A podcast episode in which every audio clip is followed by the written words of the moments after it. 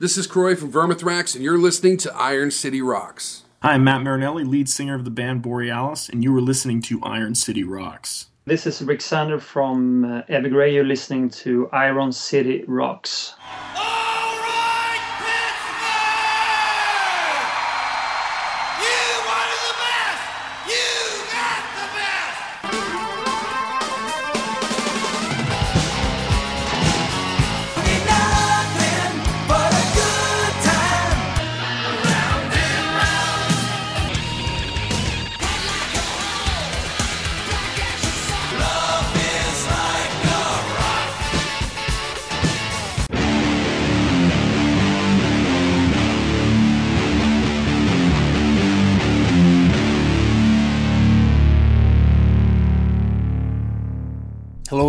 Episode 279 of the Iron City Rocks podcast. I'm your host, Sean, coming from the Iron City of Pittsburgh, Pennsylvania.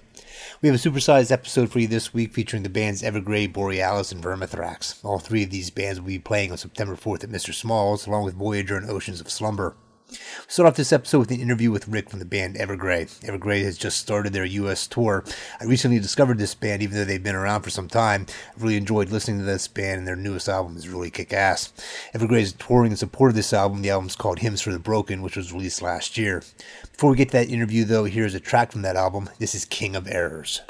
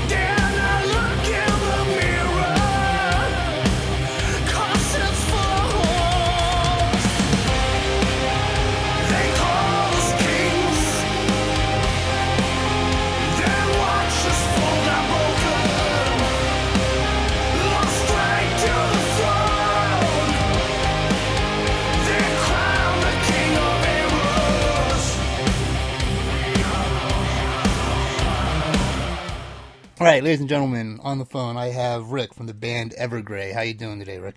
I'm very good, Sean. Thank you. Uh, thanks for uh, talking to us. It's uh, it's a pleasure talking to you.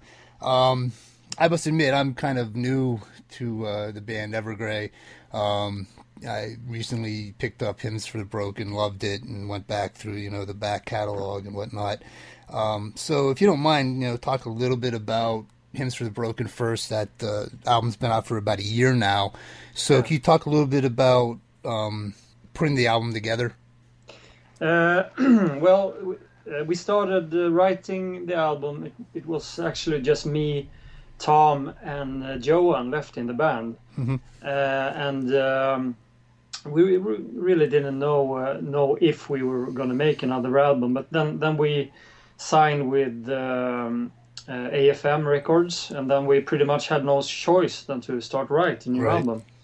So so we started to write uh, a few songs, and um, then um, coincidentally we, we met Henrik and uh, and uh, Jonas at a bachelor party actually, and we we we uh, talked a little bit, and we actually we we, we ended up jamming at that uh, party. Uh, and then um, we kind of felt that we, we missed each, other uh, musically, and um, we I mean we, we were looking for a drummer and a guitar players, and and uh, well, to make to make uh, the story a little bit short, we we uh, we asked them, and, and they were really interested. So so and and then we, we we we started to write some songs together, and Jonas had actually written like a lot uh, Wow. du- during the time he, he was away from Evergrey. So he came up with like 20 really good ideas for, for songs uh, that r- really sounded Evergrey, evergreyish. Right. Yeah, so, so we we felt that uh, this is this is going to be great, and it's it's it's going to be really fun to make uh, a new album. Uh, so so so the the the writing writing was quite easy actually, and and everything kind of fit into place. Um, so um, yeah, and we and we just continue, and then then. Um, we recorded it and we mixed it uh, at uh, Jacob Hansen in Denmark. Mhm. I, I don't know if, if you heard about him, but he, he's done a lot of stuff like Amaranthe and uh, Volbeat and uh, tons of Yeah, yeah. metal productions. And uh, it was also a really good match for us, and we, we really loved the, the what what he did with the material. And then we ended up with the with the album, and we were really satisfied with the whole whole thing. Um, so with the, the album's been out almost a year. I believe it was released last September. Yeah. Um, Are you happy with how the album's been received and how it's been doing and the, and the reactions you've been getting from the album? Yeah, of course, we, we couldn't be more happy. I mean, it, it's like it's our ninth album or something, and, and, and people think it's our best album Yeah. ever. And I mean, to, to, to write your best album at the uh, when you've done so many albums, it's it's it's re- it, it feels awesome for us. When we play out now, we, we see the reaction for the new songs, and, and I mean, it's it's like the whole the band has stepped up like one level. Uh, we really feel feel that because it, they get more and more people at the shows, and uh, so uh, it feels really good. Um, so would you say maybe like, you know, Jonas and Henrik coming back to the band, would that, uh, did that help make this album as good as it is right now? Yeah, of course. And I mean the the situation we we were in, we we uh, we lost uh, our uh, the drummer Hannes. He he joined Sabaton, Mhm. and we also lost uh, Marcus uh, Jidell, the guitar player. And and I mean we we really didn't know if we were going to make a new album. And then then it was like a blessing for us that uh, Jonas and Henrik showed up and and we we really I think it was good for us to be apart for a while because we, we really had uh, good energy when they came came back, and it was it's it was good for both parts. I think. Right. Now, this being your ninth album, Yeah. um, can you talk about how over the years you guys have grown as a band and as musicians? Well, you you get.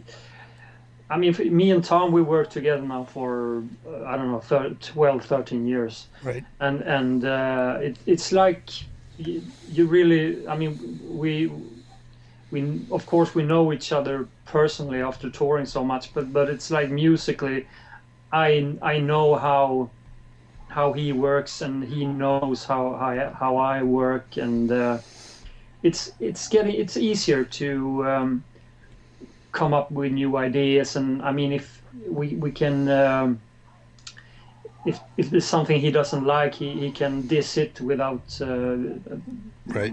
you know, you know what I mean. Yeah. It's, uh, it's it's uh, it's a it's a good thing when you can keep keep together for such a long time. You learn a lot. I mean, it's it's uh, we get through times when it's uh, tough, of course, but it's it's like a it's like it's like an old marriage, I guess. If Right. you if you can stick to it, you, you really get get a re- reward.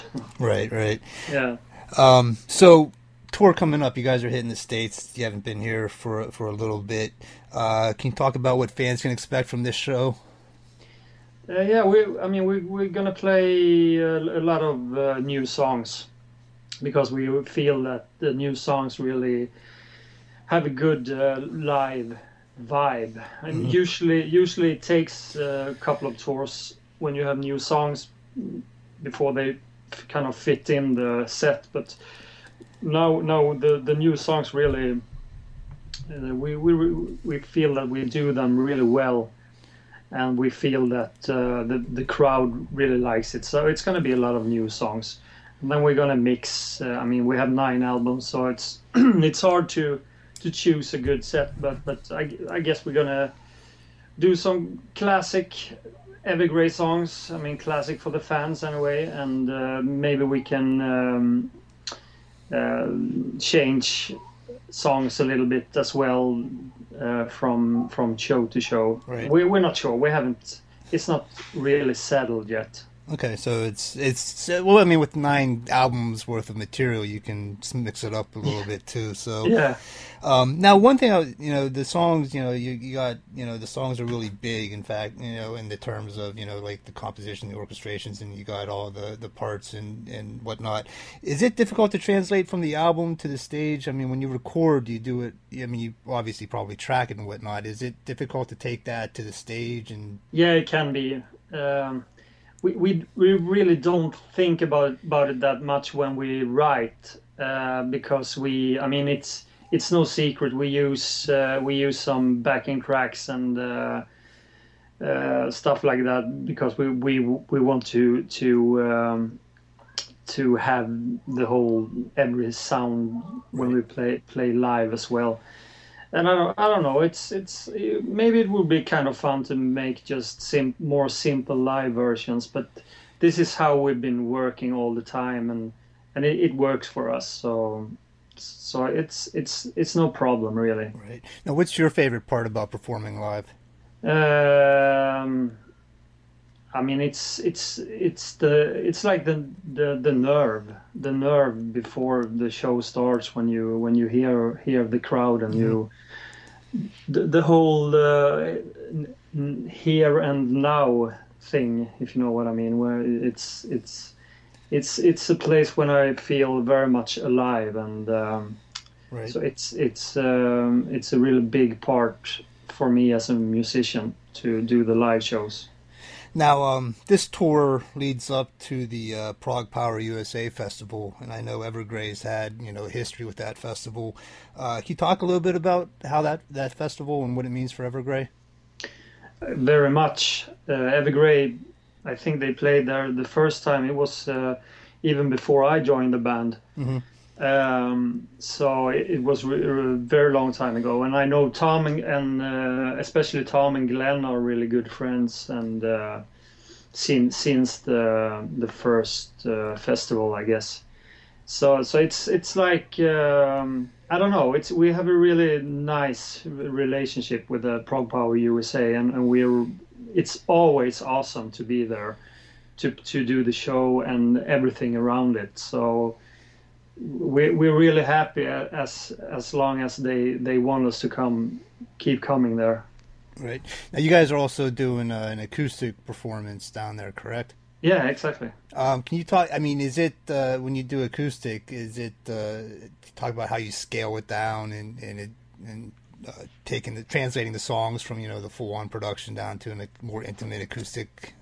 Yeah, exactly, and, that, and that's that's when we have the chance to to to uh, really scale the songs down and and uh, show that that there is really good songs in the in the bottom without the big arrangements um, and um, it's it, it gets it's it's more like a jammy feeling and and I really love playing the acoustic because we don't really set up rules and Mhm. we don't we don't rehearse that much it's more like let's go out and, and have some fun and put some emotion into it and and uh, it doesn't matter if, if there's going to be some wrong notes it's more it's more about just jamming and, and having some fun and, and show how good the songs are in, in the basic compositions i think Right now, um, you know, Evergrey's been around for 17 years. You got nine albums.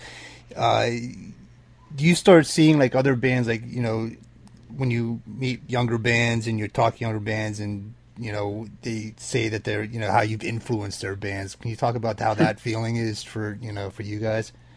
Uh, it's it's um, it's a very strange feeling. It's it's uh, I don't know. It's it's very hard to to to to get get a grab or how you can say about it. It's it's it's so it, it feels so stupid, but but it, at the same time it, it's very uh, flattering, of course. Right. Yeah. So um, I, I I love it, but it, it's strange. It's strange to hear it. Now, um, how do you get your start in music?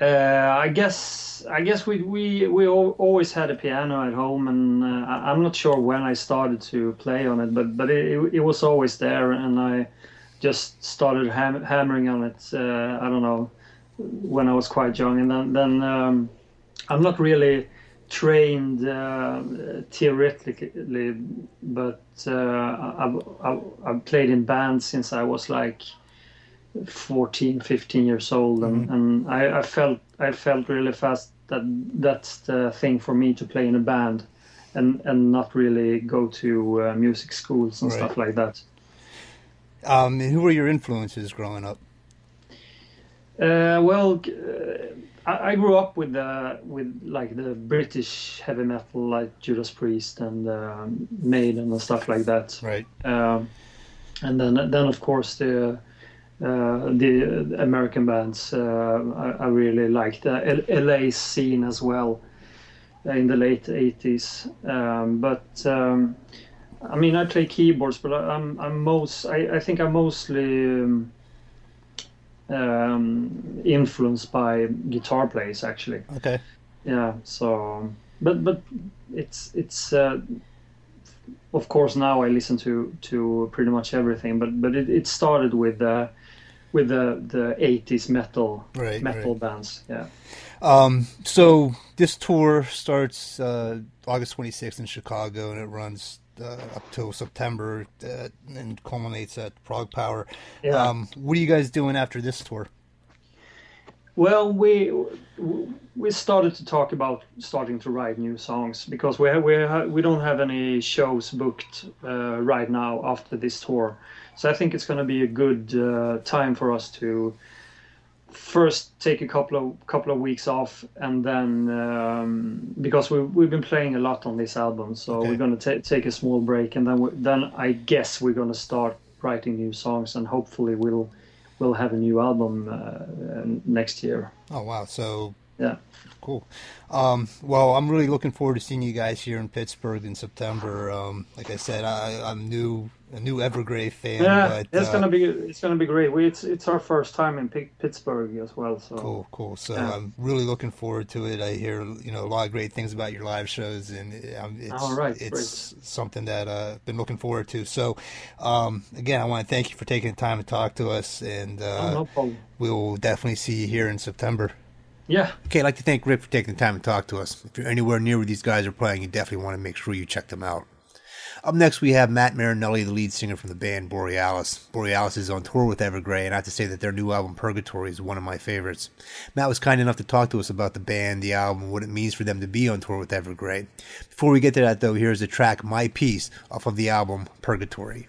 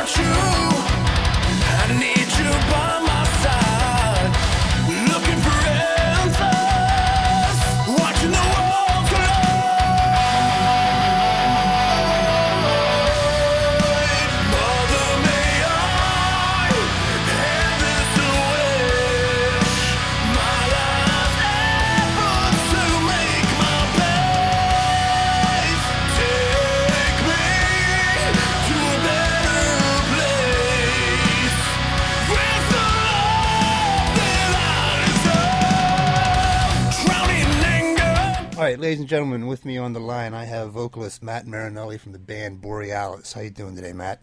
I'm doing good. How are you? Oh, I'm doing th- I'm doing great. Thanks for asking. Thanks for taking time to talk to us. Yeah, of course. Um, so before we get started, um, for those of uh, our listeners who aren't familiar with Borealis, can you talk a little bit about uh, how Borealis came to be and a little bit about the band?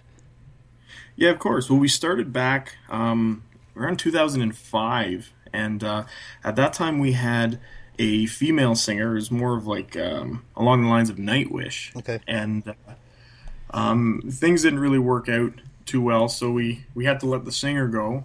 And uh, it's actually pretty funny. We we had a show with um, a band called Sonata Arctica, but we didn't have a singer at the time, so I just stepped in Right. and it was it was supposed to just be for that show, but uh, it was a very good reaction. And then the guys is, were kind of like, "You should just stick with singing." So that's pretty much what happened. And ever since then, um, we uh, in 2008 we released our uh, first album, which was uh, called World of Silence, and uh, that was just a learning experience for us. Really, um, it was the first time in an actual studio, and we're just we're very new to it. And uh, and then 2011, when Falls from Grace came out, it was more along the lines of what we were kind of hoping um, to produce. And uh, we went on tour with Saxon in 2011. Uh, we did the North American uh, stretch as well, and that was outstanding. I listened to Saxon before that, so it was really cool to uh, get to experience that. And then, uh, yeah, there was a little bit of a hiatus. We had a lot of things. The drummer went to school. Jamie had uh, a baby boy. So there's a lot of things um, happening in our personal lives that kind of delayed uh, Purgatory. But uh, uh, this year, Purgatory uh, was released in June in Europe and then in July in North America. And uh, we're super excited about it. It's to us, it's the album that we've always kind of wanted to put out, but just never had the the know-how or the technology to do it. And uh, yeah, and now we're going to be touring with uh, one of my favorite bands, Evergrey, um, starting next week. So I'm thrilled. So Purgatory came out, like you mentioned, came out last uh, last month in North America, a little bit earlier over in Europe, um, and there was, like you said, there was a little bit of a, a, a gap between Fall from Grace and Purgatory. Um, can you talk about putting the album together, writing the songs or whatnot, um, and how the album came together to be what it is now? Well, Purgatory was um, it was a different process for us. Um, the past two albums, World of Silence and Fall from Grace, we kind of had a set group of songs that we rehearsed and played a million times, and then we went into the studio um, to record it. This time around, we did all of our writing in the studio, which uh, was very different for us, but we thought um, it was a good way to experiment and. Uh, I guess the only downfall, well, not really a downfall, but we we were recording, uh, we recorded the new album at our drummer studio, Okay. and because we had free access to a studio all the time, we didn't have that kind of push. Um, normally, you book a studio and it's like, okay, we got to get this done in this amount of time. When in this, in our case, where it's like, okay, we have this studio for infinite amount of time, so we can take as much time as we need right. Kind of thing. But uh, it, we thought it was a, good way to uh, do it. I think for the future, we're going to be doing the same thing when it comes to uh, writing the albums. The only difference is it's going to be a lot quicker. Okay. Um, it won't be. It won't every year or every time be a four-year kind of stretch. Um, but you know, with that four years, and then the the ability to use the studio, you know, whenever you wanted and as long as you needed and whatnot, do you think that helped making this album as, strong as it is? I think so. I, I, I think because we could, um, we just had full access to everything, and we had all the control that we needed. So if, if we were unhappy with a guitar tone, we could sit there and figure something out to make sure it's the way we want it. Um, we could experiment a lot more. So I think it was uh, it had a lot to do with the way this album turned out. Right now, this is the the first album with uh, new guitar player Mike. Um, Yeah. did, how did did uh, that, that was that a change in the process? Did that like was that like like new blood coming in, kind of uh, I don't want to say like refreshing or whatnot, but was it uh, like uh, did it help with the process at all? Oh, 100%. I think that is a perfect word. It was refreshing because, um, especially with his style, he, he came in with a completely different outlook on um, writing certain songs, and I think it really helped because uh, it, it's really easy um, as a songwriter to start writing things that are very similar to each other, mm-hmm. and it's it's really nice to have someone from the outside come in and say, I think we should try something like this, something that I, I would never normally think of, but it works out perfect. So I think it was uh, very refreshing, and uh, he helped out a lot. Now, writing the album is that uh, a, a, collaborative process, or is it just you know one or two people handle most of the songwriting duties, or do you try and make it as collaborative as possible? Uh, we try and get everyone involved as much as possible. The only thing that I find is really um, separated is the vocal melodies. Okay. I'm very I'm very picky with that, and I'm, I always try so hard to get things very catchy. But when it comes to song, um, instrument wise, uh, usually what happens is I'll have a riff or an idea of the song, and then uh, I'll show it to the guys, and then from that point on, everyone just puts in their two cents, and uh, I, I think it's great because I, like I said before, I I like to hear other people's ideas. Right, right. Um, now, Purgatory is a concept album, uh, correct? Yeah. Uh, can you talk a little bit about like writing a concept album, how the story came together, and and how you kind of translate that story into a musical form? Well, I, I think we decided to do the concept uh, thing. It was right after I recorded um, a, a, vocal part with uh, the band Epysode. Mm-hmm and uh, I, I, thought it was just so interesting. Um, definitely not an original thing, but it's something that it, it's almost like you get to create your own story. And uh, we're all really big into movies and stuff like that, so we thought it would be interesting to try and take the whole album as uh, one big story. The only difference um, between ours and some concept albums is ours is like an overview of a story, opposed to we don't really have a lot of characters. Okay in it, such as like an Avantasia, where there's each singer is a different character. Um, and even with Epysode, it was like that. Um, for this one, it's just kind of us narrating a story. Um, it, it's it's a very dark story. We took um, some personal uh, elements, um, but we also just took um, things just like a dark fantasy. but the the story covers a, a loss. Um, it's kind of based from a family who give birth to a little girl, and during um, birth, the mother passes away, and uh, uh, the father can't really let it go. So he almost starts to neglect his daughter and kind of blame her for what has happened. So what happens is the daughter she kind of creates this perfect world in her in her mind um, with her mother, and uh, and what happens is she kind of doesn't want to be with her dad anymore, so she ends her life to be reunited with her mom.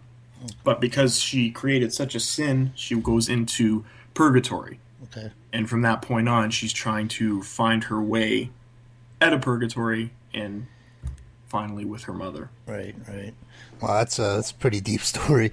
Um, can you talk? Is there any plans for like doing like any music videos or anything for any of these songs? I, th- I think we'd really like to do a music video. Um, right now, just financially, it's tough. Right. To to do it, but I, ideally, I think it's it's good to have videos because it. Uh, I think sometimes it also helps people understand what the song is actually about. Right. Um, I think for me, anyways, I would like to do a video for um, My Peace. I think uh, that that song kind of gives you a pretty good outline of what the album's going to be. Yeah. That's actually uh, my favorite song on the album. I just that that riff, I just can't get that riff out of my oh. head. It's it's uh, that's that's to me that's my favorite song on the album. Oh, excellent! That's awesome. Um, now Borealis has been around. You know, you guys formed about ten years ago. Yeah. You got three albums. Um, can you talk a little bit about how like your experience has made the band grow and and become the band it is today? Well, I, I think the, the one thing that um, We do, and I, I think it's really helped us along the lines. Is we always tried to make small goals um, since the beginning, and it was it would start to we want to play a show in Toronto, and that was our first goal. So we play a show in Toronto, and then we're like, okay, you know, we see all these bands in this one venue, and we're like, we would love to play this venue, and that's our second goal. And so we want to get signed, we want to do this, we want to do that, and uh, fortunately, we've we've had a chance to do everything that we've ever wanted, and um, ideally, of course, we would love to make a living um, playing music where we can 100% commit just to music, but uh, that's down the line. The music, music industry has changed quite a bit over the years, and Right. uh, we understand that. But uh, yeah, for us, it was always just kind of doing small goals, and uh, one massive goal, well, for me especially, was to tour with Evergrey. Um, Evergrey has always been one of my favorite bands, and um, just to have the opportunity to play with them is, or just to see them Right. like 12 times. like, that's exciting for me because I'm such a big fan. So, Yeah, I mean it's uh, it, it is a great bill, and it's great that you get you're able to you know go out on the road with your influences and, and, and learn from them, and, and talk to them and pick their brain. And, and oh, exactly, yeah. um, now, for you personally, how did you get involved in music? Uh, see, it was funny because I, uh, when I was really young, I was I was playing hockey, and uh, there was at one point where I just I wasn't really into playing it, and uh, I was going to sign up, and my dad was like, "Are you ready to go?" And I'm like, "You know what? I don't really want to play hockey," and he's like, "Well, why don't you try something else?" And then I just said, "Well, I like Van Halen," and then from that point on, I started taking guitar lessons, and uh, I just fell in love with it. Right, right. I think uh, you know, Van Halen seems to be like uh, you know uh, introductory point for a lot of musicians Yeah. nowadays. Um, and you start? Did you start out with guitar, or did you? Uh, I did, yeah. It's been guitar uh, pretty much my whole. Like I started when I was nine. Okay. on the guitar, singing. I started very very late. Um, it was pretty much 2008 when we released World of Silence is when I actually started to sing. Because it was just something I never thought about doing really. Um, but I love it now. So Um, now, can you talk about what uh, you, you mentioned the tour, and the tour starts next week. Uh, Evergrey's headlining and, and Voyager, like you said. Um, can you talk about what uh, people can expect from the live show? Uh, yeah, they're gonna. It's gonna be heavy. We uh, we want our our set list isn't very long, so we wanted to uh, really give everything we got to uh, the set list, just to make it as energetic as possible. Right. Um, And uh, we'll we'll be playing a lot of new ones. We'll also be playing some from Fall from Grace, um, as well, just because we don't want to uh, exclude those songs because they have gotten us to where we are today. So, um, but yeah, I would just say expect some heavy uh, some heavy sets. Nice, nice. Um, and then after this tour is over, what's uh, what's in the plans for the future of Borealis? Uh, as of right now, we don't have anything uh, booked. Uh, hopefully, we'd love to go back out on the road, kind of see um, different parts. Um, we've never actually toured in Canada, Oh wow, which is sad to say, but it's it's hard. Canada's very big, yeah, so like to get to venue to venue, it's a lot of driving. right. uh, so it's tough um, to do it. But uh, yeah, as of right now, we're hoping we can uh, get into some festivals um, and even play into play in Europe. Europe, of course, is uh, they really enjoy that style of music, so it's uh, definitely a good place to go. Yeah, cool. Um, well, I want to thank you for taking the time to talk to us. Uh, it's a great album. Uh, I love it, and I'm really looking forward to seeing you guys when you hit uh, Pittsburgh here in September. Thank you. Yeah, no, that's great. You have to uh, come and say hi. Oh, definitely will. Sounds great. All right. Great. Thanks. Take care. Okay, I'd like to thank Matt for taking the time to talk to us. Borealis will be out on tour with Evergrey, and their new album Purgatory is available now. It's a great album. I definitely recommend picking it up. Up next, we have an interview with the guys from Vermithrax. Vermithrax is based in Pittsburgh, and they were kind enough to invite me to their practice space so that we could talk about what's going on in their world. Vermithrax will be opening the Pittsburgh show of the Evergrey tour, so you definitely want to make sure you check this out. Before we get to that interview, though, here's a track from their EP, Volume 1. This is The Extinction Event.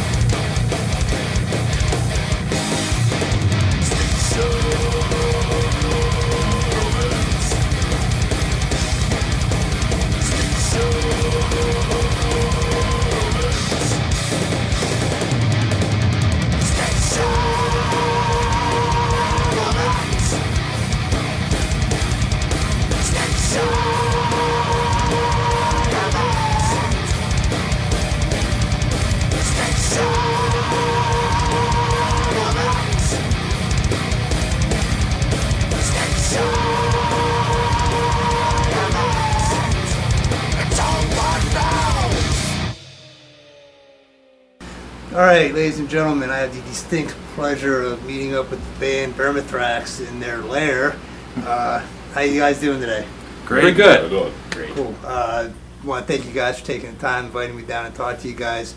Uh, guys have been pretty big in the Pittsburgh scene for a while now, and uh, it's about time we had you on the show, I think. Yeah. Um, so we got Tom on bass, we got Jerry on drums, Scott on guitar, Chris on vocals, and Steve on guitar. Um, so I guess starting out, how did the band come to be? Good question. Yeah.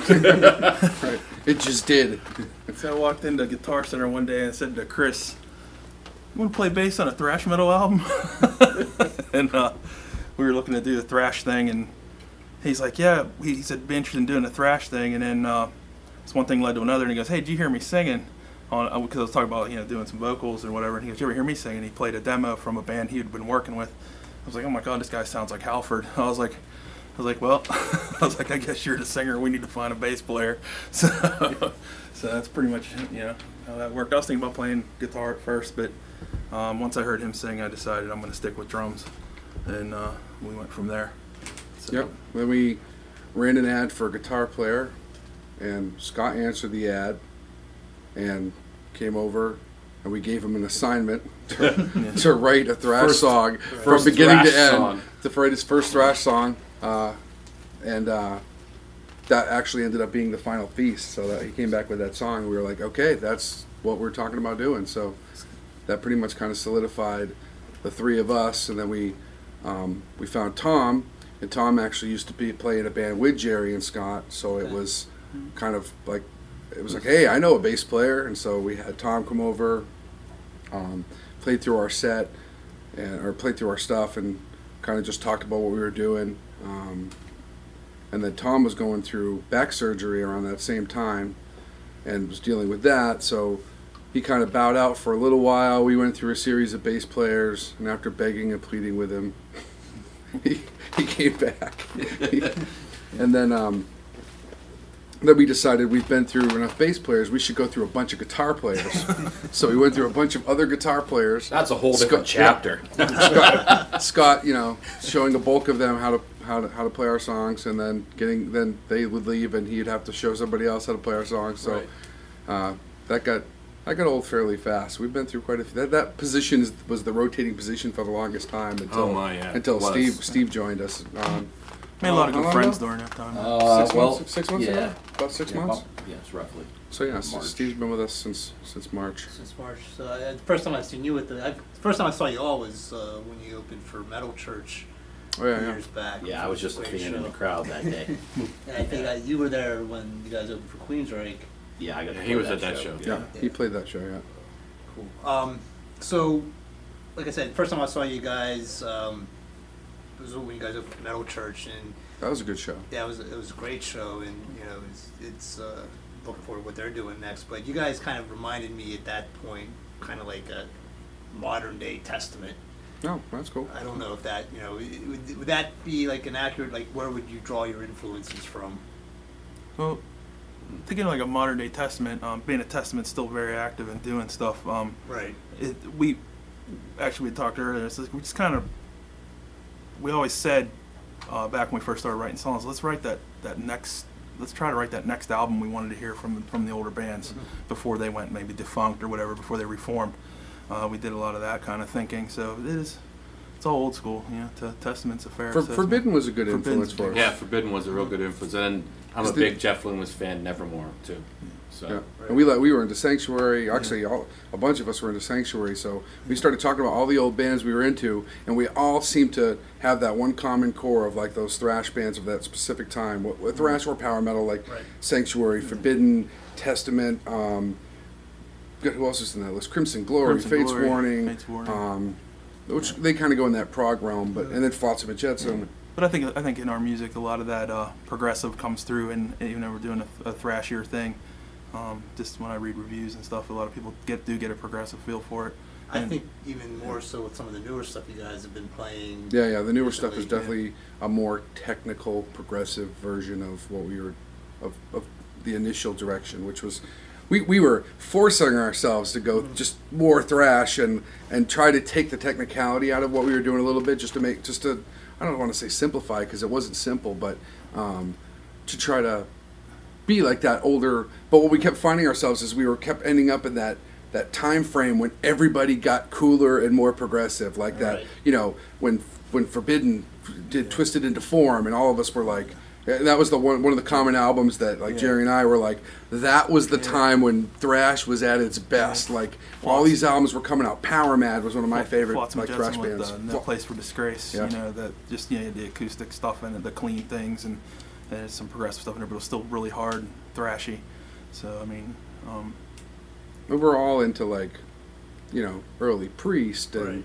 and Queensryche and stuff that you know we all kind of grew up on the same stuff like that too. So it was, how do you combine all of that and still remain yourself? And that's kind of been the goal since the beginning. But it's cool that we get, you know, we get comparisons to bands that were like, okay, that's not an insult, you know. it's Yeah, like it's- somebody's like, oh, you guys kind of remind me of Nevermore. And the next band, go, next next guy goes, you guys remind me of Testament. The next guy goes, you guys remind me of Forbidden. And it's like cool because it's all in there, you know. So Well, yeah, and then the fact that you know you're being compared to so well, not I'm not say compared, but you know you remind people of so many different bands. You know that got an original sound where your influences are coming out, Yeah. and and so which is very cool. Now you guys all have had you know various careers and past with different bands or whatnot. I know Chris, you're in Reading Zero and you're Nunslaughter and, and whatnot. Um, can you talk a little bit about how, like, over the years, you know, the industry is changing? Is it harder now for bands to get noticed, or is it? I mean, because now you've got more of like the internet and the social media, but I'd say it's easier now. Because honestly, well, from my, because what I was doing and what Jerry is doing completely different. Right. I was doing the progressive, you know, we were very progressive. Reading Zero was was progressive. That's what we were doing. We were prog metal, like we were doing. You guys were like very Rushish sound. Yeah, very. Ru- I mean, Rush was a huge influence. Uh, Fates Warning was a big influence. You know, just a lot of that stuff that was really on that prog side, and that's people lumped us in that immediately, and it, that's fine. That was cool. It was a good time to be there. But um, right now, had the music come out now, there's so many more avenues to to reach a prog metal fan. Back then, it was such a nichey thing that it was really hard, except for playing like weird festivals. Uh, that in fact, that's where we met. A lot of our fans was like, uh, there's a festival called Power Mad back in the day that was in Baltimore, and a lot of the people that I met there with Reading Zero, that became the family that started the ProgPower USA festival. Like those were all. That's where we met, and we would watch this festival and go, "Wow, what if this was done on a larger scale?" And what if it was really tight and you know somebody was really like everybody was running it and, and, and it was run like a machine? How cool would this be? And that's actually where i saw and met evergrey the first time was at one of those festivals. It was their first time coming to the united states. Their label to, flew them over know, paid to fly them over and um, they played in baltimore. And you know and we had only kind of heard of this band coming all the way from sweden and they they blew the whole place away. I mean, everybody there was like, "Oh my God, this is all new level stuff," and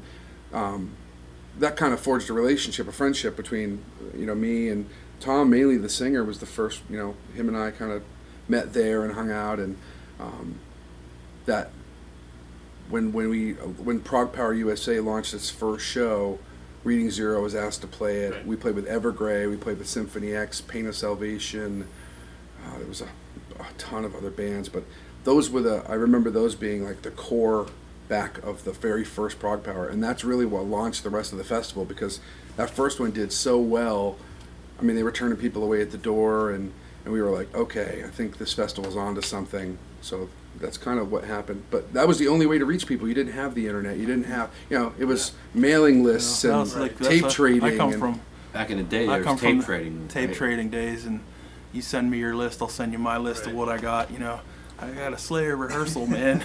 you know, I got a Death live show. You know, and uh, you know, send me this, send me that. It was, was, you know, but I come back. You know, I, I would say that back then, the thing that I miss, I think, is is how rabid uh, the guys, the fans were, and how rabid, like, cause, you know, like, I don't know. I mean, I'm I was the world's biggest metal fan. I still am. You know and just just I just wanted to hear every band, you know, every band on anybody's list. I wanted to hear all those bands, and every every one of them. access the music back then too. It was. So when they came not. to town, it was like Oh yeah, you had to go. right, absolutely. But um, back in the early days. Uh, yeah, it's just it, it was um, a lot of fun. And so, I mean, looking at it now, though, I mean, I played in a ton of bands over the years. I played from you know, you know, some pretty intense death metal stuff to some pretty progressive metal, and um, and I don't know. I mean, it's I don't know if it's easier or harder or what it is. I think I think what it is is just the the, the band and, and the time that the band gets together. You know, I had a producer tell me once, it's like it's all about this this window of time. Mm-hmm. You know what I mean? And, and the band you're with. You know, and if, if it's your your band, it's your band. You know. So I've been I believe in that. So I just and you know you start you, you set out to I'm gonna you know I want to get noticed. I want to get all that stuff. And I'm not gonna lie, I used to think that all the time, but I don't think that anymore. I don't care. I just want to play metal. So, Right. and then I've been playing Vermithrax, and ever since I've, I've changed my mindset and everything like that, just great things always happen because we truly love this stuff, and it's not we're not in it for any purpose other than you know to play the metal we want to play. It's it's still the let's write the album that we Right. wanted someone else to write. You know, it was like, how come nobody ever screamed like that on that thrash album like that? And it was like, okay, why don't we do that? And then you know, just the the the the, the, the parts were the, the favorite part of our album of an album, and then you go. How come nobody ever did anything like that again? We got to do something like that. So, uh, You know, it's cool because it's inspiring. Because you go back and you listen to stuff that back then inspired you, and it still inspires you. You still go, "Oh my God, this stayed, this stood the test of time. I can't We- believe this is A couple still." years ago, I, I forget we were playing. Uh, we played at some festival. Uh, me, Tom, and Scott. We were playing this in a band, and we played this festival in Florida, and it was a bunch of progressive metal bands. the Nightmare Metal yeah, Fest. yeah, that metal fest down there, and this this Bourbon Street this like four something. piece Yeah. or five piece thrash band came on stage. Like, and we're talking like some really intense. You know, Nightmare Records got some great progressive metal bands. You know, so we're we're playing this this show, and these kids come on stage. Playing that. thrash metal and just blew everybody completely off the stage. And I was like, "Are you kidding me?" You know, I mean? And it was just like, I was like, "I told you, Scott." What was the- what was the name of them guys? I can't. I can't remember that. I, I have that. I have that CD sitting at my house at my desk. I can't remember the name of it, but you know, it's like that thing when you look at people at the shows. And that was when we were going to shows um, right before Vermithrax came together, and I was just kind of looking at what people. The day before, yeah, I we guess- formed. oh, that- yeah, right after we Forbidden formed was here. Ver- Vermithrax the day. At, well, you and I talked Yeah. about forming Vermithrax the day after Forbidden played in Pittsburgh. Right. He was took Forbidden Scott. and Overkill, Yeah. yeah. that's right. Forbidden. And, he uh, actually went with yeah. Scott to that show, and. uh yeah, no, it's just like, but you know, you get Who's who's in the when you go to a a, a Dream Theater show or a Fates Warning show or whatever or any, any I mean and that's not an insult those are some of my favorite bands but when you go to those shows you look out in the audience it's a bunch of glowing faces who are looking at their phone they're texting or they're filming or they're filming and sending and they're not like in that show. But when you go and see Forbidden or Testament and you're anywhere near close, Exodus, if you're not my paying God. attention, there's a boot in your eye. So you better be on. So you are in the moment because you're like, different yeah, oh, audience. oh yeah, it's a completely different moment. And Yeah. I, I feel like every time I see those shows, I walk away like, oh my god, that just kicked my ass, you know. And there's something to that. That's the release that you don't get from every genre. And it, again, I have no problems. Fates Warning's probably my favorite band, and I'll sit and watch. I'll watch them a thousand times and love every second of it. It's not the same show, but I'm I'm also not going to be sitting there with my phone filming them, and you know I'm going to be watching them because I, I know their stuff so well. But that's such a it's a different world now. You know, there's so few people that are into that. But thrash is one of those genres where people still watch the show. They're watching the energy. They're watching the oh, the Oh, yeah. movement of the pit. They're watching. You know, people get into it around him, and it's kind of like it's different. You just don't get that in every genre. You know. Yeah, and that's, that's actually you bring up a good point because a lot of bands too now are even banning you know cell phones and you know you, you know you see I forget who it was the other day like ripped up the cell phone threw it off. It was uh, Glenn Danzig. He ripped up took the guy's cell phone threw it off you know, Yeah. threw it out and whatnot. Now you expect that from some people, but I Right, mean, right. it's Like him. You, you just said that. I was like, well, that one doesn't surprise me. Hey, eh, Jeff, Geoff Tate did that, you know, and that that that really is the difference. Are you so mad that you're going to grab somebody's phone and throw it, or are you going to take that opportunity to go? I'm going to give them a moment because you know. Then Queensryche, Todd did. Somebody did the same thing around the same time. He took their camera. Took it right up on stage with him, filmed him, and filmed different members of the band, and then gave it back to the guy. And it's like, how much cooler was that for that guy? So, did you stop people from filming? No, but I think that you gave them something. You gave them something back. You know. Uh, we don't want to discourage people from filming. If that's what you're into, that's what you want to do. I do think that a lot of shows, though, people are missing the magic that Right. it's just like buying a record. It's the same kind of feeling where the record was this thing you opened up and you read the lyrics and the pictures were so cool and you you became part of that record. And live, it's the same thing, and we've just lost that. Um, now we everything's on an MP3 and everything's How you know. many hours I spent looking at that uh, Fates Warning Awaken the Guardian album cover, just like I'm there, man. That's where I want to go. You know. That's, that's hard. Yeah, that's the thing about now. It's like you know, you hear record record companies want to do away with CDs and just go digital Yeah. and streaming, and That's so sterile. it is. That- It's, just to me, it's just so sterile. It just takes the element out of the whole thing. Honestly, that's what's kept us from doing a deal. Was we want that label that's going to be like, we're going to do a record, Right. a vinyl. We're going to do vinyl. We're going to do a gatefold sleeve. We want to do. We want cool packaging. Um, Physical and- and- product. Yeah, phys- cool physical product, something that you actually want to buy and pay for, because it's not just a thing slipped into a plastic thing with another plastic thing on it. You know what I mean? Like that's why people got away from CDs because the magic was gone. So I think if you make a CD that's got incredible packaging or something truly unique, uh, Nunslaughter still does that to this day. yeah. Some of the packaging for the Nunslaughter stuff, I look at it, and I'm just like, that's ahead of everyone because whether you are into what they're doing or not, they're on the fact that what they give you is a totally unique product, and so you should pay money for that versus just Right. downloading it.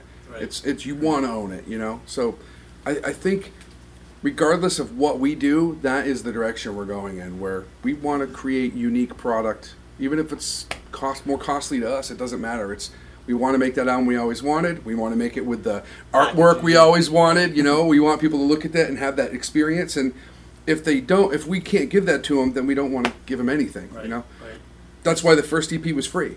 It was like we didn't have the money to go and put all this stuff into it. So the idea was, do we sell this thing? Do what do we do? You know. So the EP we just put it online and said, okay, the first thing we need to do is just get people to know who we are and that we uh-huh. exist. So all five songs are up there for free. That's at vermithraxmetal.com. So Right. anybody can go there and just take the EP. Now, it may not be at the same level quality wise as the CD, which we do have, have at most of our shows. But even that, we, we just it's simple because it's just to get music out there. Right. But when we do produce the full length, which we've already recorded and now we're in the process of mixing, Cool. when we get that done, we're not going to put it out until it's got something to make people go like, "Oh my god, that is that's I have to have that because it's cool," you know. And, and yeah, that's exactly right. I remember, you know, going out buying a tape or a CD or a record and going through all the packaging and pull, you know, folding out, Yeah. you know, the mile long. Yeah, right. that's awesome. Yeah. And you know, and then you know, you've got that. You know, the band put that together. That's what they wanted. You got that. There's like, you know, You read the thank you list for God's Exactly. sakes. You know what I mean? Yeah, You sat and read that every name of the thank you list. About, oh my God, I know that guy. Yeah. Or or so and so did backing vocals on it. Like I always thought that was cool when they had guests that were just in there Mm-hmm. and you didn't know it until you read it, and then you went back and listened to the song. Like, can I hear that guy? Exactly. Can I hear that guitar player playing that, or you know whatever? So Yeah. that always made those albums for me. I had a, I was having a conversation with someone the other day about well, you know, you can get the PDF now, but that you know, it's again, it's it's, Yeah. Right. it's not the same thing. It's, Right. it's like you said, it was too sterile. Download our great art. You know, like it just doesn't feel the same. You're like, I had I had to It download it. Right. Here, can you sign my iPod? You know, Right. It's like What? it's- Sign an iPod. Here, give me Can the you, right to do that. can you sign my MP3? sign my thumb drive? Here's That'd be my, great. vir- here's my virtual signature. How about that? Now you uh, you mentioned you know the EP, the first EP was Mm-hmm. free, which is you know it's, it's great. Get- I you know I downloaded it, listened to it all the time, and it you know volume volume one EP. is Volume what one, I think You, you guys called it.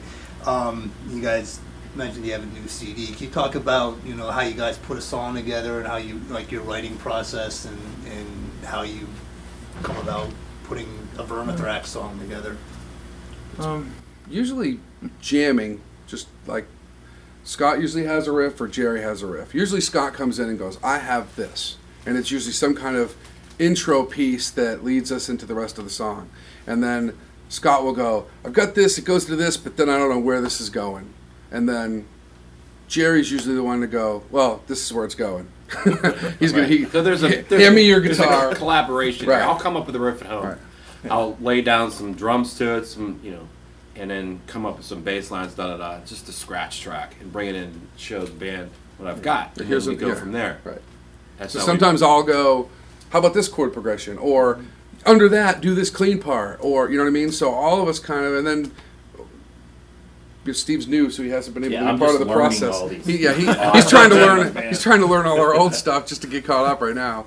Um, you know, and then we're then then we're going. Okay, then how do we accent? You know, so Tom may be going. This is how you accent. This is the part. Oh, it should accent like this, or or Jerry's got an idea drum wise, and then we're trying to figure out how to do that key wise so that it's impactful and cool and and you know sounds like the stuff we loved when we grew up. So it really comes together pretty easy. And then I'm usually the last one because once we've got the song together, I'm going uh, in my head. I'm kind of having a melody line, and then I go, that has to go two more times. That has to stop here. That's too long. Why are you doing that?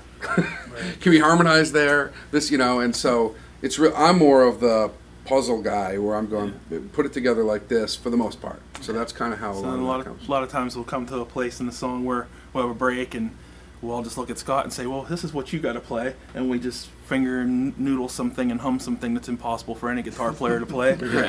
So I gotta beat Jeff Loomis on the spot. Do that only Do twice that, as fast. but a little as I bit could, faster. Is that faster than I could do it with my mouth? yes, I need you to do that. Bring that back for next No for problem. Thursday. it's funny because you know most of us have i mean we're playing all our lives and Right. we're, we're not spring chickens anymore you know we've been around so we still talk the old way we spoke when we were 16 years old with our bands first starting which is like no no no the riff's got to go like this That's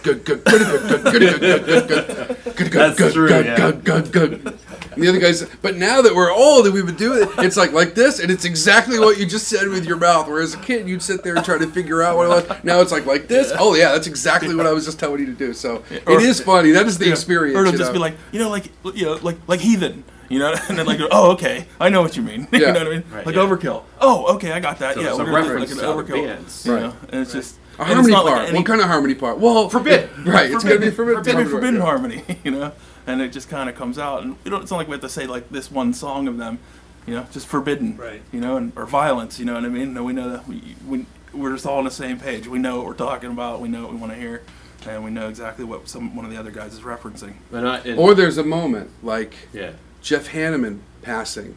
Ah. and we came we we were practicing the day the day after. So everybody found out that night the next day we came in we're like oh my god jeff hanneman's gone. And we were like we got to write a slayer song. We got to write a jeff hanneman tribute song. Like what would jeff you know how would vermithrax write a jeff hanneman song? And that's what we did. We it's called river crew war um, um, and we wrote that and that night That night, and, and yeah. that was it like that's and that's not changed that song is exactly we wrote the lyrics that night we wrote the song that night everything was done that night We, we called it the Hanneman song for a long time, even though we had the lyrics Yeah, we, written. we We just played Yeah. that song out a couple times, but uh, it's already recorded. We're on the process of finishing it, so eventually we'll get. Yeah, I don't know Yeah, that if that one's gonna. It's not gonna change much. It kind of has No, that, I mean, if and it has you know, that feel. At this point, there. you know, somebody comes in like, "Hey, dude, that sounds like Very Slayer." And I was like, "Yeah, you know." yeah, it better, like it better Slayer. fucking sound like Slayer. Like, that's, yeah, we're, you know, those people intent. are always trying to hide their influences, and they're always trying to go. You know, I, I meet a lot of bands, and they give me their CD, and they're like, you know, we don't sound like anybody else,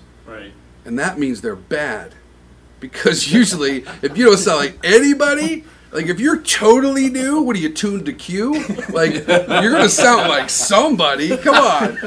Every time somebody says that to me, I'm like, you gotta be kidding me. So, you know, so so whenever they, so when they go, you know what? Here's what you're gonna hear when you hear my band. We're gonna sound like kind of like these guys, a little bit like that one. If they slept with this band and that band created a baby that looked like that one, and they're born in an alley, this is what we sound like. And then you go, oh my god, that's exactly what they sound like. You know, so you have to have an influence. Like nobody came in here and just, you know, you're not the first metal band, so Exactly. there's no way you're completely original. So just go. This is what inspires us, and maybe they hear it, maybe they don't. It doesn't matter. Like it, as long as it's yours, you know. Right. So, but the Hanneman thing was definitely something we were like purposely, no shame, because mm-hmm. honestly, it was a tribute to him. It was like this guy influenced us, all of us. It doesn't matter. Every one of us in this band loves Slayer. Mm-hmm. You know, Jared, wasn't that basically your riff? You came up with that riff? Yeah, I think we were just sitting here playing around. Yeah, we Yeah. vamped on And, it. yeah, Yeah. it's just like we need to write a Slayer song. Or we did. Yeah. And even vocally, I mean, obviously, there's there's remnants of you know, Right. it's it definitely sounds more like us because I don't sound like Tom Araya, but there's that aggression that he does that was that has to be in that song, you know. So you got you know the fitting tribute, and you got your influences, and and you mentioned the new CD or the CD that's Mm-hmm. coming out. Um, when can we expect to that Well, see the light of day? That's the that's the thing. We it, so it's basically recorded. Um, there's some little thing, there's little things like vocals. no, I mean they're all done. We wrote them, you know, they're done. I have vocals, but um, it's doing the vocals. It's doing the, the, a lot of little tight stuff. Most of the guitar stuff's done. We did the drum stuff, but it was all like run through everything, uh, recorded it all, and now we really need to find the right person, one who can mix it and do it the justice that it needs as far as mix, and um, and then we want to find somebody to, to to partner with that's going to distribute it properly, help us market it properly. Um, you know, I we mean, were, it's- we were really So a pushing date, like like a at- release at, date? first we were like really pushing like let's get this thing done and i remember i was on these guys for like i don't know how probably like four or five months just like come on guys come on. And then we were talking about doing shows. I'm like "Duh, stop fucking shows. We need to get this album done you know what i mean? But and then as time has gone on and we're starting i'm you know we're starting to listen to this product that we've created you know i'm a little bit more guarded about just throwing that out right now you know?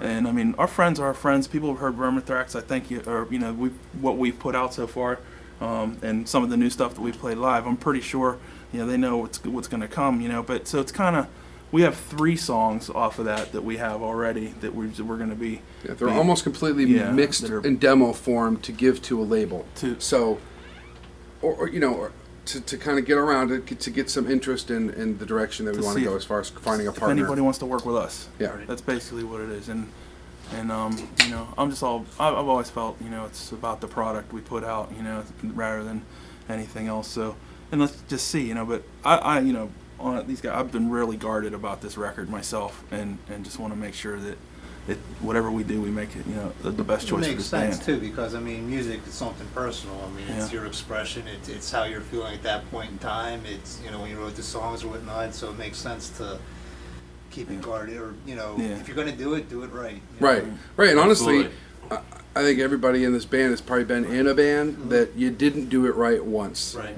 and you learned. And here's our mm-hmm. opportunity to not make that mistake again. So it's like, I don't know that I'm in a hurry. I mean, I certainly want people to hear it, and I know that when people do, they're going to be like, "Holy mm-hmm. Christ!" Like we've taken that step. You know, as a band, we know. So it is kind of funny because no one else knows where we know where we're at right now.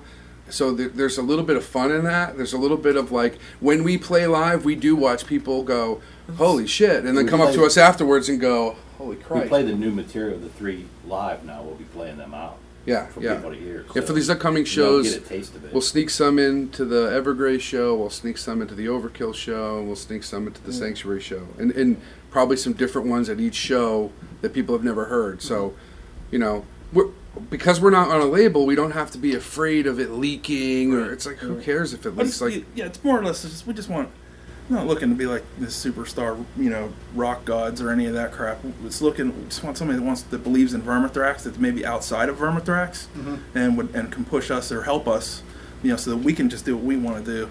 You know what I mean? And maybe help they can help do, you know, we can help them by giving them a product that they want.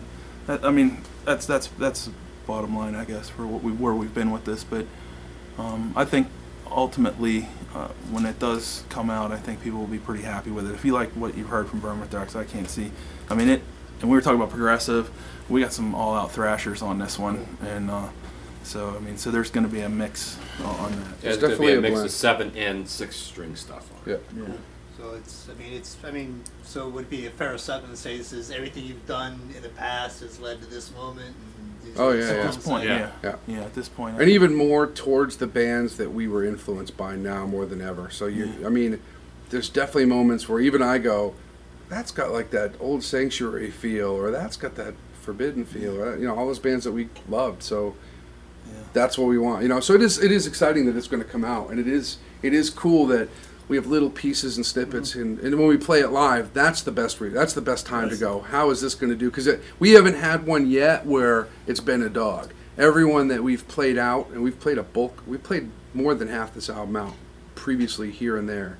Um, that's the one that somebody comes up and goes, "What was that third song? That's the best song you guys do." That's one of our new ones. And the next show, it's a different song, and they're coming up saying the same thing. So it's like, okay, we're we're reaching people, Right. even if it's different people. That's great. I don't, you know, Well, more different people. right? That diversity is good. bigger- That's why Queensryche was a good show for us Right. because we weren't Yeah, typical for that genre. You know what I mean? We were a little heavier than probably most would have expected, but that was one of the you know, much like the Metal Church show, those were two huge responses. You know, like Yeah, we we got, got a real good reception. yeah, that was that was crazy. I mean, that's great, and then that inspires you to like, okay, we need to keep forging forward. You know, so really, we kind of do shows to just keep ourselves inspired and to to maybe learn some some technique that we want to put into the next song that we write, and so we're not gonna.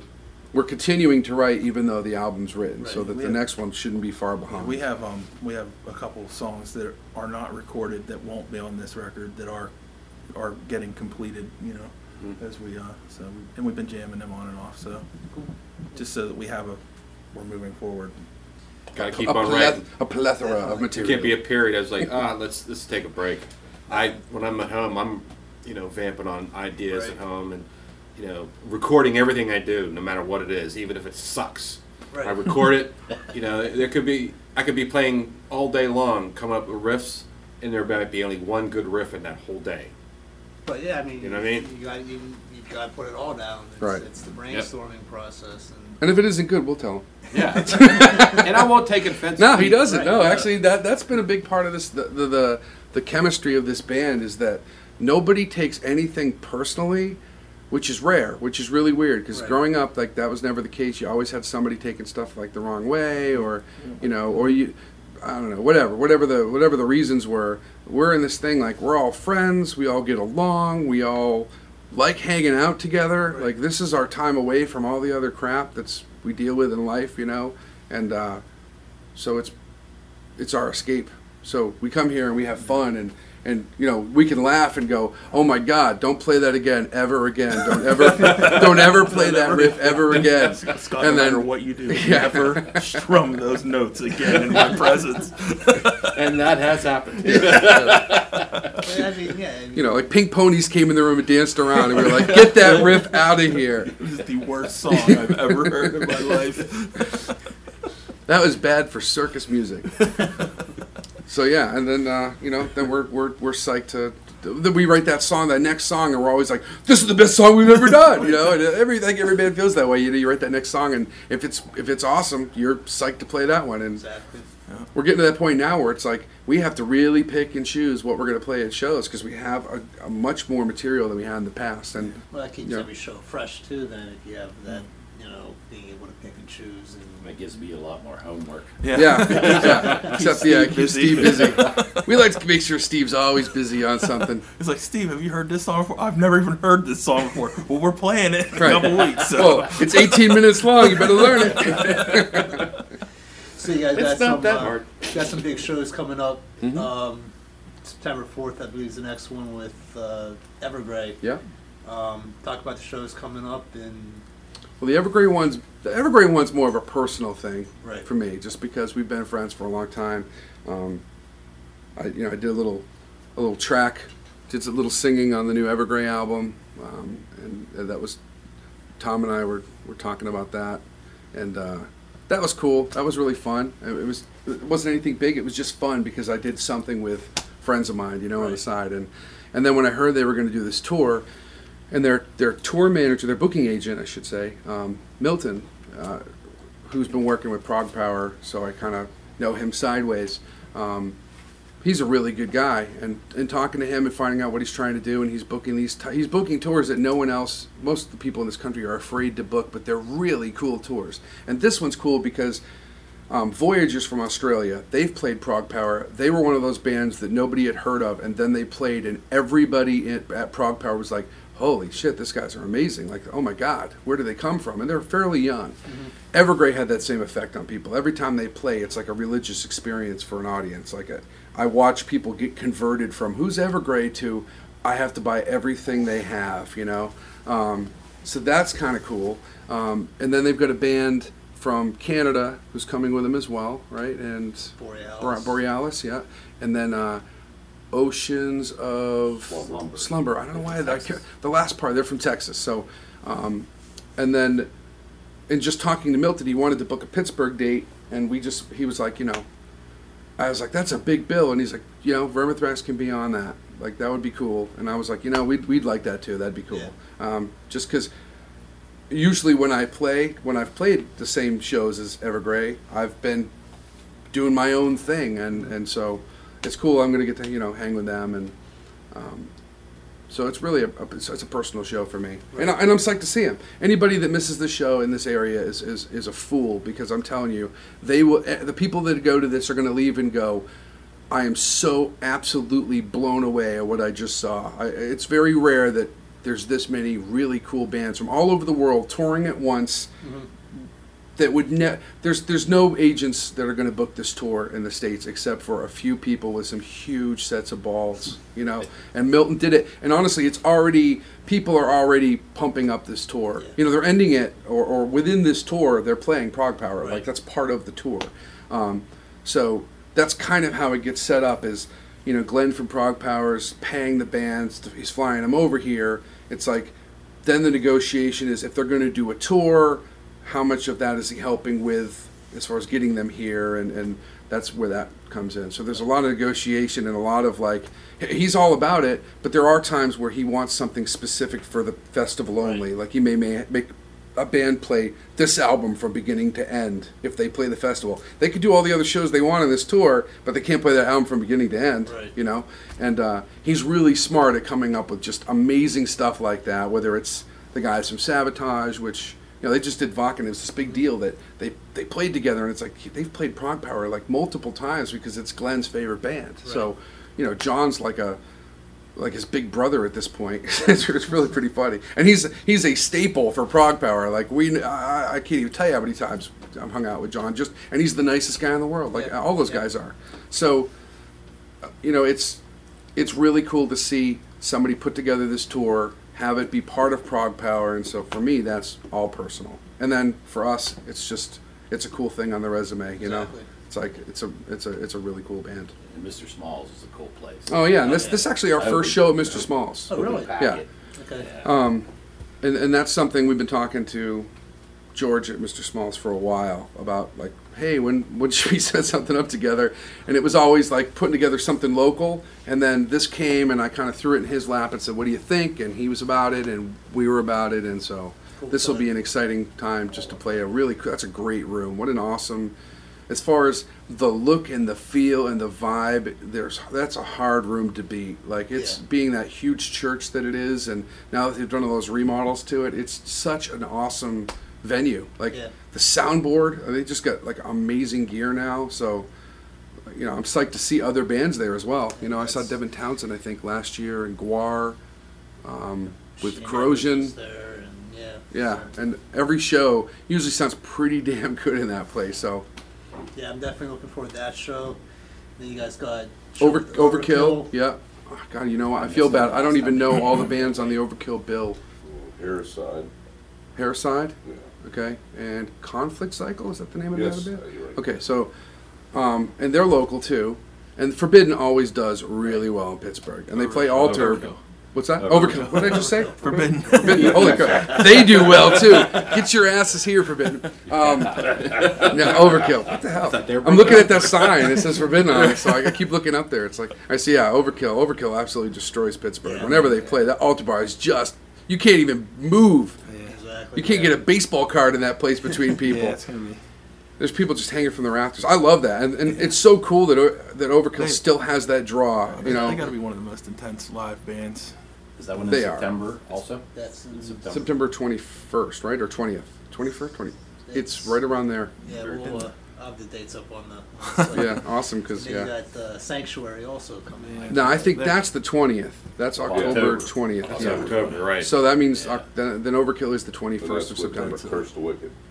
Sanctuary's got this cult following too, because it's really weird. Like Overkill, we just know is just going to sell out. It always does. They do. Right. They have this huge show.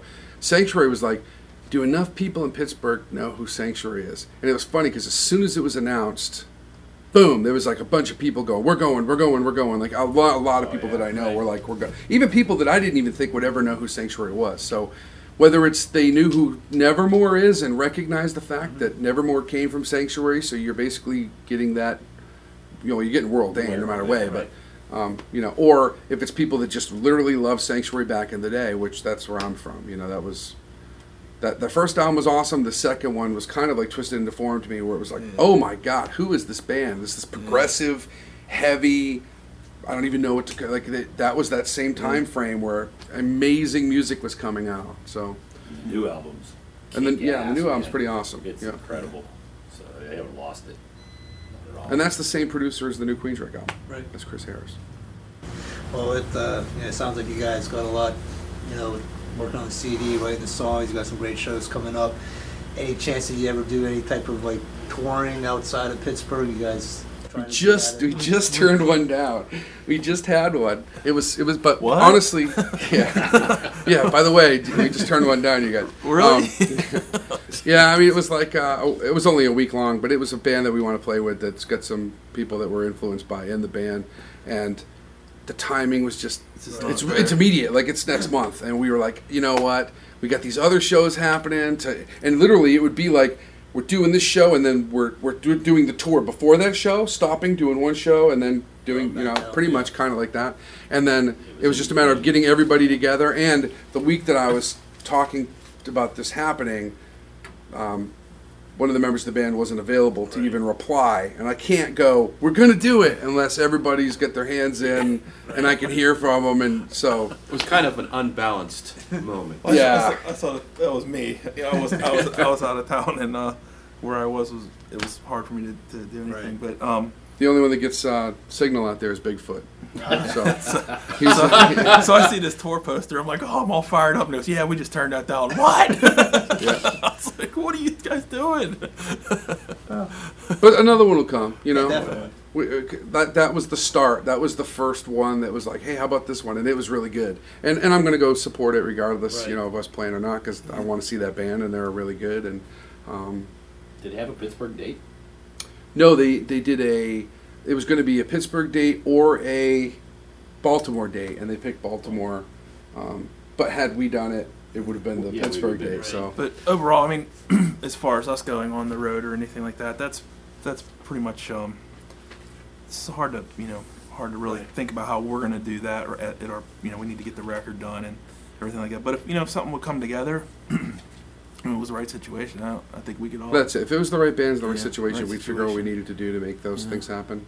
But we're not going to go on a two-year Right. tour. We just Yeah, we're not we're gonna- not at that place in but- our lives, you know. Right. we're or, not you know, Battlecross or some of these younger guys that are they could go on the road, and live on the road, like they can do it's that. just awesome. we we are going to go to Europe though. That is the plan. The whole one of the Right. one of the goals is to make sure that we do a lot of these open air festivals in Europe and stuff. So Fucking. I mean, Yeah. like it's one of those things about product. You know, if our product can put, if, if we write the songs, or you know, we Right. can put the product together that's going to put us on the road, right, then we've it's going to allow us to do it. Exactly. Right. Then, then you know what, we're going. And uh, But if it doesn't, we didn't earn it, so we're not going, and that's we're, we're not So we going to gotta beg, write we, the just next go- one. we got to write another album. Right, right. That's all that means. You got we're to not write going to another beg album. anybody, or you know, or tr- try to get on this or tag along on that. You know, it's if if we, it'll be based on our merit, and I think that that's um, one of the great things about being in this band. We're on that same page. It's cool. You know, there's nobody pushing to. You know, that has like something that they need to complete a journey in their life where they need to live on the road for a month. You know, Right. um, you know, it's it's just a it's a it's just a cool situation where if it's the right thing, then uh, we'll do it. Cool. Well, I want to thank you guys for taking the time talking to us. It's uh, been a real pleasure, and uh, wish you guys all the luck in the world. Yeah, thanks for Thank having you. us. Thanks for having us. All right. Thanks. Okay, I'd like to thank the guys in Vermithrax for inviting me out to their space to talk to them. Great group of guys, great band. Hope to see a lot more of them in the future. Again, the opening for Evergrey uh, September 4th at Mr. Small's, Borealis, Voyager, Oceans of Slumber is also on that bill. They'll be playing with Overkill at the Altar Bar on September 21st and with Sanctuary at the Altar Bar on October 20th. That about wraps up this episode. I'd like to thank you for tuning in. If you got any questions or comments, please feel free to drop us a line at ironcityrocks at gmail.com. You also like us on Facebook at facebook.com forward slash Iron City Rocks. Follow us on Twitter at twitter.com forward slash Iron City Rocks. And check out our Instagram at instagram.com forward slash Iron City Rocks. Till next time, thanks for listening.